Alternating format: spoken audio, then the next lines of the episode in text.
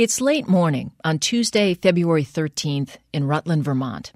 An 18 year old named Jack Sawyer walks into Dick's Sporting Goods and heads to the back corner of the store. On the wall, more than 150 guns are lined up parade style between displays of kids' hockey skates and plastic deer decoys.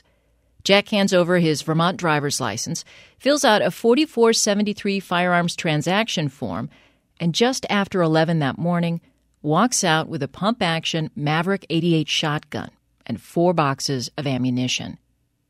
The next day is Valentine's Day, and 1,500 miles away in a town called Parkland, Florida, a 19 year old former student shoots and kills 17 of his classmates and teachers. You probably remember. Now to a developing story that we're tracking in firing. Those who could ran, hiding in classrooms, Florida, even closets. This took place in Parkland, Florida, at Douglas High School. Meanwhile, here in Vermont, Jack Sawyer target shoots with the shotgun he bought the day before. Now he can cross the gun off the shopping list he keeps in a college ruled spiral bound notebook. On the cover of that notebook, Jack has taped a title The Journal of an Active Shooter. It's printed in a decorative curlicue font. At the bottom, he's taped his name, written in marker Jack S. Inside the journal, in scrawling handwriting, Jack describes his plan to shoot up his former high school. We know this because the journal was later made public as part of the state's evidence against Jack. In the journal, his entries include statements like, quote, the biggest thing I'm trying to figure out right now is how I can get as far as I can into the shooting before cops bust me first and shoot me dead. End quote. It's entries like this and a startling confession that would land Jack in jail, staring down a possible life sentence. His case would catapult the state into a debate about where free speech ends and a mass killing begins you know, if anyone was going to shoot up the school, it would be Jack. He was telling us, I'm going to do it. We did everything that we were supposed to do right. From Vermont Public Radio, this is Jolted.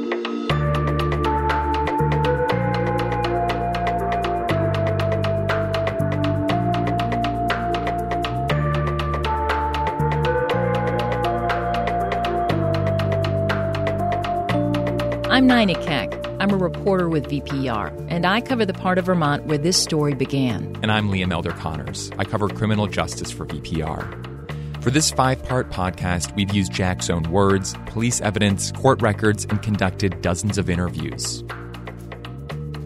This is a story about a young man who had plans to shoot up his former high school. He told detectives that he had been reading uh, books on the Columbine shooting plans that were foiled by a teenager. I know I need to tell someone, like, immediately. As our country grapples with school shootings and how to stop them, this is a story about a school shooting that didn't happen and how it caused a Republican governor in a rural state to change his mind about gun laws. In the aftermath of Florida, this situation in Fairhaven has jolted me. It's a story about the decisions people had to make so, is it your position that no crime was committed here at all? And about how sometimes when something happens close to home, I had to do some reflecting, some soul searching myself. Things change.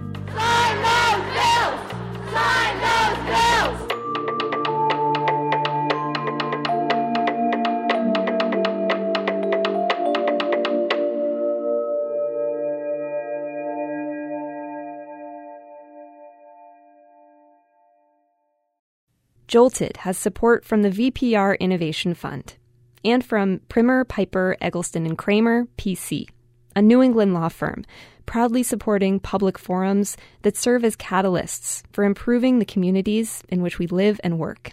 Learn more about them at primmer.com. Part 1 The Shooting That Didn't Happen. It's Friday, February 16th three days after Jack Sawyer bought that shotgun at Dick's, and two days after Parkland. I'm in a conference room across from the governor's office, waiting for a briefing from state officials. Uh, good afternoon, everyone. Tom Anderson, I'm Commissioner of Public Safety. Uh, this has been a very sad, disturbing, and tragic week for the United States and Vermont.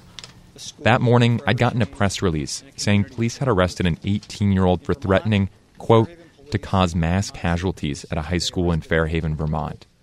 It's the first time I hear about Jack Sawyer. Honestly, I figured he'd made a bad joke about shooting up a high school. Police are probably dotting their I's and crossing their T's because Parkland is so fresh on everyone's mind. In Florida, 17 families have been forever changed, a school has been forever changed, and a community has been forever changed. Some TV stations are taking the press conference live. A handful of state officials are just a few feet in front of me. I hope I'm not blocking the cameras. In Vermont, the Fairhaven Police and the Vermont State Police yesterday arrested an 18 year old who was aiming to cause the same type of horror and mayhem uh, in Fairhaven. Then, a major with the Vermont State Police takes the podium. Uh, good afternoon. Um, Glenn Hall, I'm the major of the Criminal Division. Slowly, methodically, the major lays out what Jack Sawyer told police. He told detectives that he was planning um, from a couple of years ago to shoot up Fairhaven High School. He told detectives he did buy a shotgun the previous day. Jack told detectives he'd come back to Vermont to carry out the shooting, although Jack said he hadn't thought about the plan for at least a week. He detailed specific plans as to how he was going to carry out the shooting. He said he would have carried out the shooting, but wasn't sure when. And even with law enforcement intervention, he would carry it out uh, when he had the opportunity. The room is unnaturally still. As the major recounts details, I feel like I can't keep up. I glance around at the other reporters. We conducted a search of his vehicle, and detectives. The major continues to recite statements from Jack's confession. He says when detectives searched Jack's car, they found the shotgun he purchased at Dick's, 12 gauge ammunition, a journal that Jack Sawyer admitted was his. That journal was titled The Journal of an Active Shooter.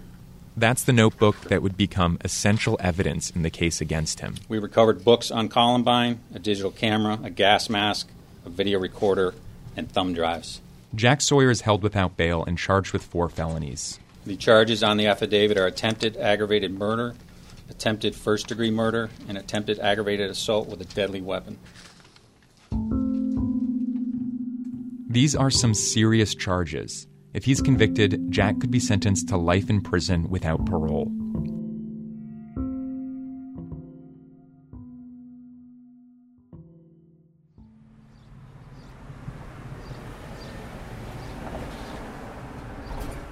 The town at the heart of this story, Fairhaven, is right on the New York border. It's small, with about 3,000 people, and it's pretty, with a fenced in town green.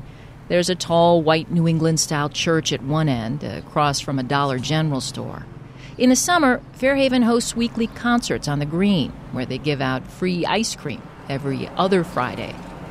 The town calls itself the Slate Center of the Nation, thanks to a quarry which has been mined by the same company for more than 150 years. Not surprisingly, the high school sports teams are called the Slaters. Even before Jack Sawyer's arrest, some folks in town might have recognized his name. That's because back in 2016, Jack had made people at school nervous, posting threatening things on Facebook and writing a research paper on Columbine.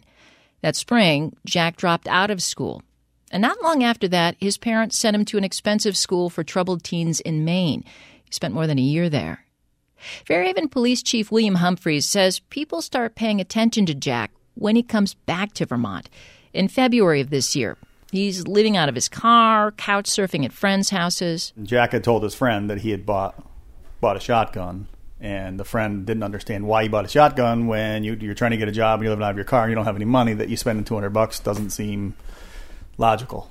Here's what leads to Jack's arrest on Thursday, February 15th. On Tuesday of that week, the mother of one of Jack's friends hears her daughter and another friend talking about Jack's new gun.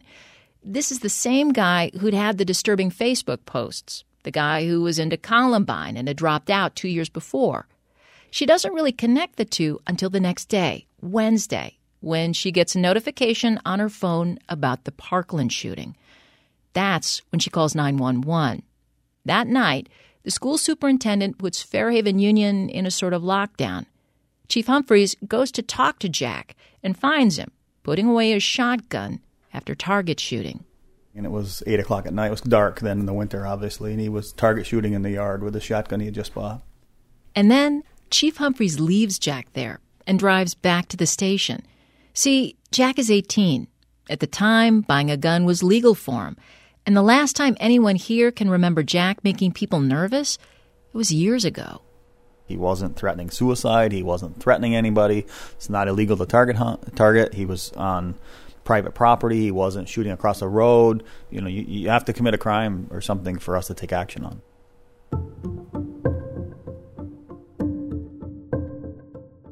The next morning, a Thursday, Fairhaven Union High School starts more or less as usual. We had a we had a school to run, so. But after the school locked down the night before, Fairhaven's principal Jason Rasco says students and teachers are nervous. I'm going around just to make sure I'm out and about. We have a kind of a, what we call I call it an intel, if you will. You know, like the number of uh, the chief of the chiefs were here. The school superintendent and Chief Humphreys arrived to huddle with Principal Rasco. Here's Humphreys. We were kind of formulating, okay, this is the information we know. This is what we're going to put out to the school to try to to try to be transparent and try to explain what why we rerouted the buses the night before. They send an email to parents to basically say, yes, we are aware people are nervous, but we believe the threat is not credible. The superintendent has just finished sending the email when Humphreys discovers he got it wrong. The threat is credible. Dispatch called me and they said, "Hey, I have a Dutchess County um, Sheriff's Office would, officer would like to speak to you on the phone." Dutchess County is in New York State. Okay. Three hours south. So I had him put it through to my cell phone. I get on the phone. He immediately asked me, "Hey, um, do you know a Jack Sawyer?" Yeah. I said, "We're actually working a case right now where his, where his name came up." Well, I have some text message that you really need to look at. I think the color went out of my face. I went white, like, ooh, wait a minute, this is not good. At this point, Principal Rasco, who'd left to check on students, rushes back to his office. People's faces are gunk. The text messages had been handed over by a 17 year old in upstate New York, and her actions would alter the course of history here in Vermont. Her name is Angela McDevitt. She'd met Jack at the Therapeutic High School in Maine. The two had been messaging back and forth on Facebook when Angela mentioned the shooting in Parkland. Jack's response stunned her. He called the Parkland shooting, quote, fantastic. He said he 100% supported it. I was so in shock. Like, I was just like, you can't say that, like, people are dead. We'll talk more with Angela in a future episode. By the end of the day on Thursday, February 15th, Jack Sawyer was charged with attempted murder and held without bail in a local jail.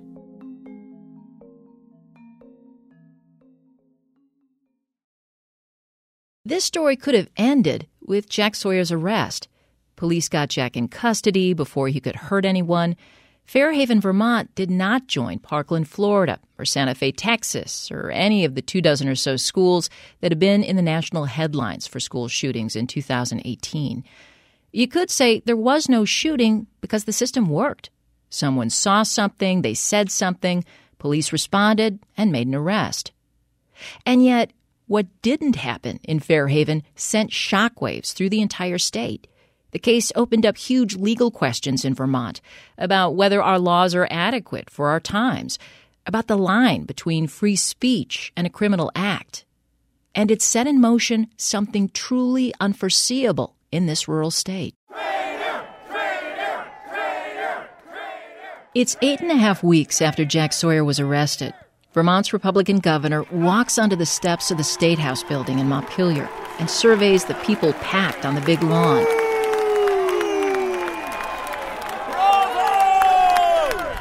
Governor sits down at a desk and signs three bills. That's why today we choose action over inaction, doing something over doing nothing.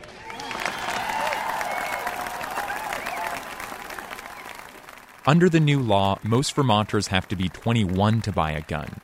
Bump stocks and large capacity magazines are banned. Most private sales need a background check. Guns can be removed from scenes of domestic violence and taken away from people who pose a risk to themselves or others. In a whirlwind, lawmakers in Montpelier had pushed the bills through committee hearings and votes, and Governor Phil Scott had signed into law the most sweeping gun control bills in Vermont history.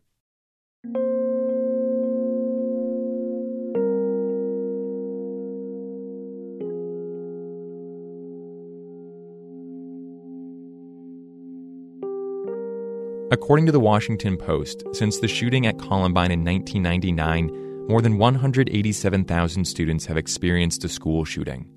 Yet, despite that, at the federal level, little has changed when it comes to gun control. Where we do see a change in gun policy is at the state and local level, where communities are directly affected by a shooting. After 20 kids were killed at Sandy Hook, Connecticut enacted some of the strongest gun control laws in the country including a ban of high capacity magazines and mandatory background checks for all gun purchases.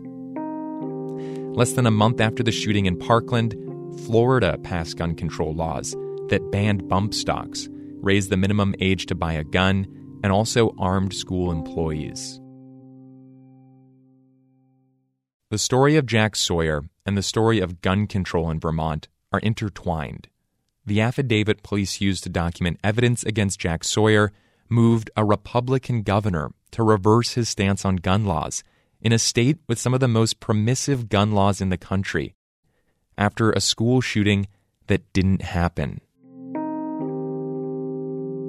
And yet, on the same day Governor Phil Scott signs those bills, the legal case against Jack Sawyer falls apart just 100 yards away from where the governor sits, signing the bills on the State House lawn, Vermont Supreme Court justices look at the same evidence that Scott had seen and come to a different conclusion.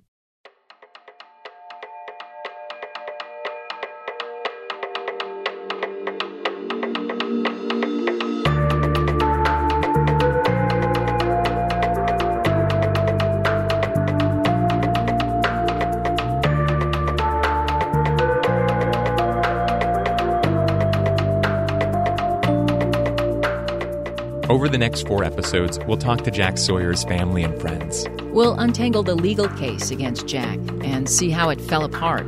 We'll watch one of the most gun friendly states in the country turn on a dime. And finally, we'll ask what can you learn by studying an averted school shooting? On the next episode, nobody saw this coming. Nobody said, oh, wait a minute. No, they're a dysfunctional family. That didn't happen because they weren't a dysfunctional family. Jack had a very nice childhood. You can listen to our second episode right now at joltedpodcast.org or wherever you get your podcasts. We'll be dropping new episodes every Thursday for the month of September, so be sure to subscribe.